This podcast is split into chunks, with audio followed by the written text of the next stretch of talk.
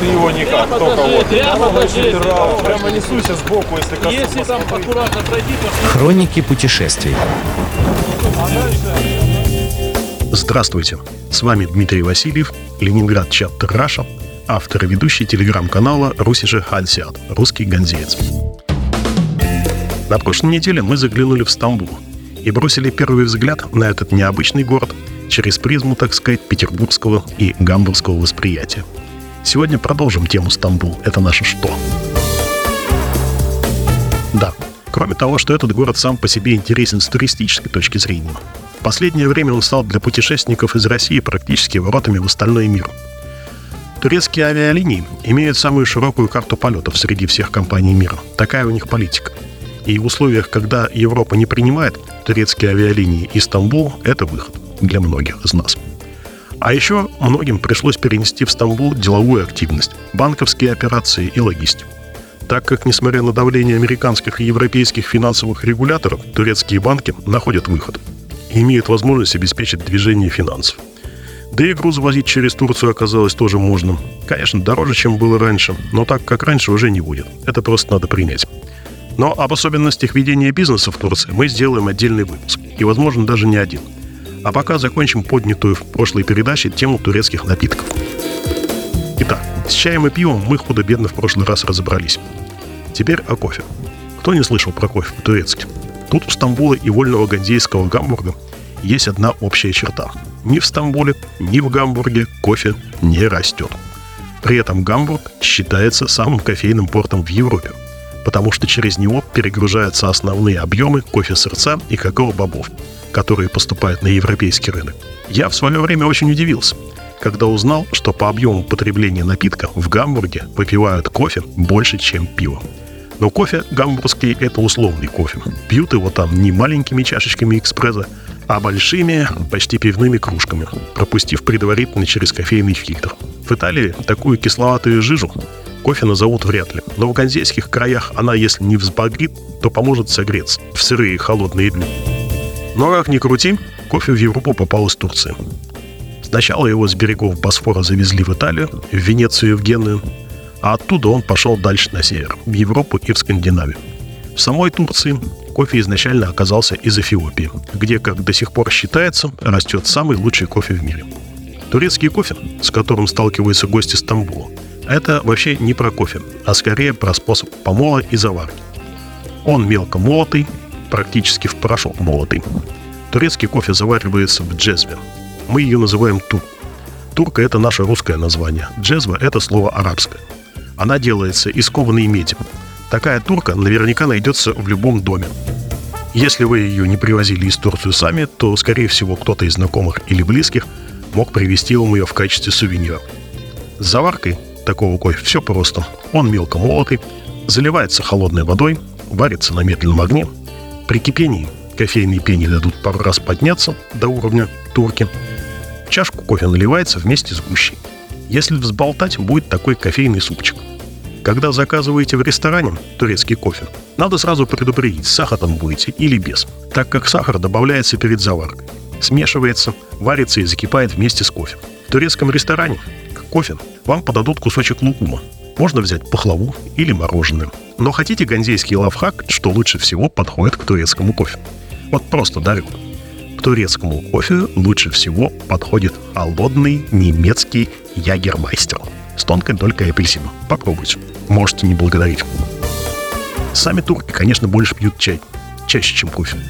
На таких напитках, как айран, можно даже не останавливаться.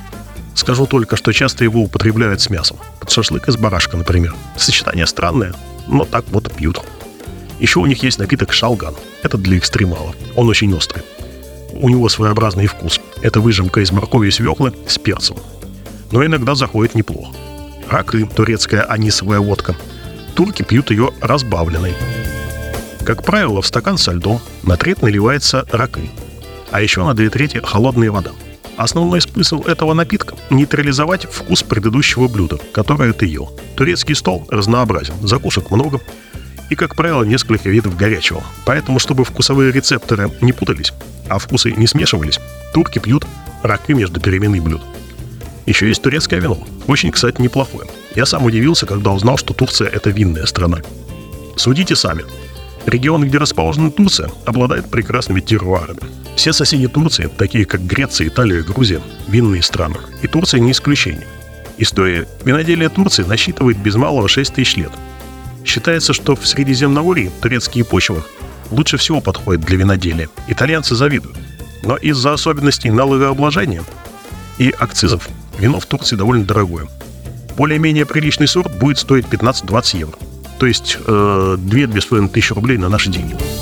Распространены моносорта винограда типа Мерло, Сира, Каберне, Савиньон, Шардоне. Но есть местный винный сорт винограда, такие как Чалкарасы, Карасакыс и Öküz Гюзу. Да, именно вот так вот, вытягивая губы. Öküz Гюзу. Очень хороший сорт, особенно в купаже с Сира. Если будет желание попробовать, рекомендую. Ну и вода. Без бутылки с питьевой водой по Стамбулу лучше не гулять. Все, с напитками вопрос закрыли. Теперь, оказавшись в Стамбуле, никто от жажды не упадет, потому что тот, кто слушал, молодец. А мы перейдем к другим особенностям этого города. Например, к стамбульскому дорожному движению и мотоциклизму. Скажу сразу, мотоциклов марки Harley Davidson тут встретишь нечасто. В основном тут скутера, курьерская доставка на мопедах и мотороллеры. Харлей на улицах города я встречал редко. Наверное, хватит пальцев на одной руке. При этом в городе есть две дилерские Харли. Одна в европейской части города, в районе Левент, вторая в азиатской, в районе Аташкхир. При каждой дилерской есть свой флаг. Один называется Истанбул Чаптер Вест, второй, соответственно, Истанбул Чаптер Ист, восточный и западный. Тот, что азиатский, восточный Ист, мне показался поактивнее, так как там на момент нашего визита мотоциклистов оказалось больше. Еще от турецких знакомых я слышал, что мэр Стамбула, Экрем Имамулу, тоже мотоциклист, и он ездит на BMW. Но вот реально массово мотоциклистов я в городе не видел. В этом сезоне, по сравнению с прошлым летом, мне показалось, что в городе стало много мотороллеров Веспа. Реально больше. Они есть и в потоке, и на парковках много, и турки на них ездят. Турки вообще на двухколесных транспортных средствах ездят часто без шлемов, без экипа. И это очень зря, учитывая плотность дорожного движения на улицах Стамбула. Такая езда очень опасна. А движение в Стамбуле действительно плотное и активное. В этом городе, мне кажется, есть такие улицы, на которых пробки 24 часа в сутки. Один раз я столкнулся с этим в 2 часа ночи, когда ехал из аэропорта. Население Стамбула 15 миллионов человек. С учетом нелегальной иммиграции, возможно, все 18 миллионов. На улицах города все. Такси, городской транспорт, грузовики, легковые автомобили. Тут не принято, например, показывать сигнал поворота. От слова совсем. Потому что если кому надо узнать, куда ты поворачиваешь, то ты сам догадается. Зато принято перепрыгивать из ряда в ряд, вклиниваться в любую освободившуюся щель. Это нормально. Принято сигналить по любому поводу. Тебя подрезали, сигналь возмущенно. Увидел знакомого, сигналь приветливо. Уступили дорогу, сигналь с благодарностью.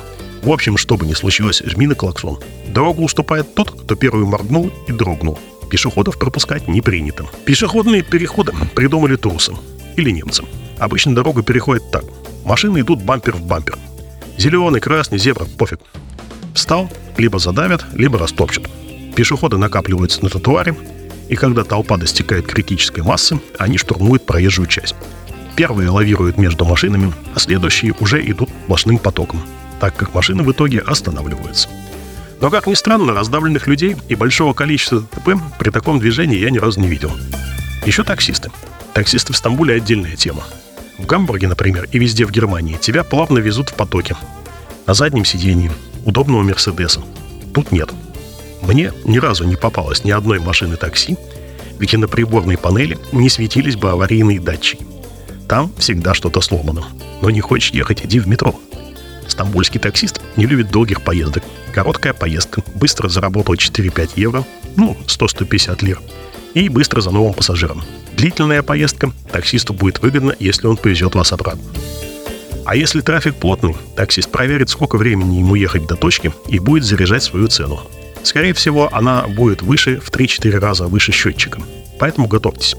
Придется торговаться. Тут очень помогает знание турецких числительных. Если цену таксист не снижает и на поездку на ваших условиях не соглашается, мой совет – сразу говорите ему «до свидания» и выходите из машины. денег не возьмет. Ловите следующего. Кто-то все равно поедет в нужном направлении за более-менее разумные деньги, которые вас устроят. Торговаться в Стамбуле нужно вообще, всегда и везде. Основная модель автомобилей в такси – это Fiat турецкой сборки. Часто их тюнингуют эмблемами Cadillac, ну, типа круто. Не Mercedes, не Audi, а именно вот Cadillac. Но стамбульское такси, конечно, очень дешевое. Вот в коротких поездках получается дешевле, чем на гамбургском метро, например. Первый раз на узких и наклонных улицах в центре Стамбула, когда встречные, кажется, летят тебе в лоб, и ты знаешь, что у всех не очень исправные машины, я просто закрывал глаза, ну и, наверное, молился. Или вот раньше. Возвращаешься из Гамбурга в Петербург, и первые три дня по городу ты ездишь спокойно, как типа степенный немец. Подаешь пример, вежливо уступаешь дорогу, заранее занимаешь нужную полосу и так далее. Ну, потом эмоции подкатывают, как говорится, вливаешься в общий поток. А теперь после Стамбула в нашем петербургском автомобильном потоке так комфортно. Можно просто отдыхать, даже медитировать. Это очень ценно. Так что в Петербурге, друзья мои, очень дисциплинированные по сравнению со Стамбулом водители.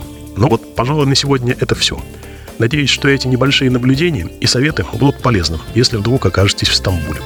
А с вами был Дмитрий Васильев, Ленинград Чафтер Раша, автор и ведущий телеграм-канала Русише Ансиат, русский ганзист. До свидания. Хроники путешествий.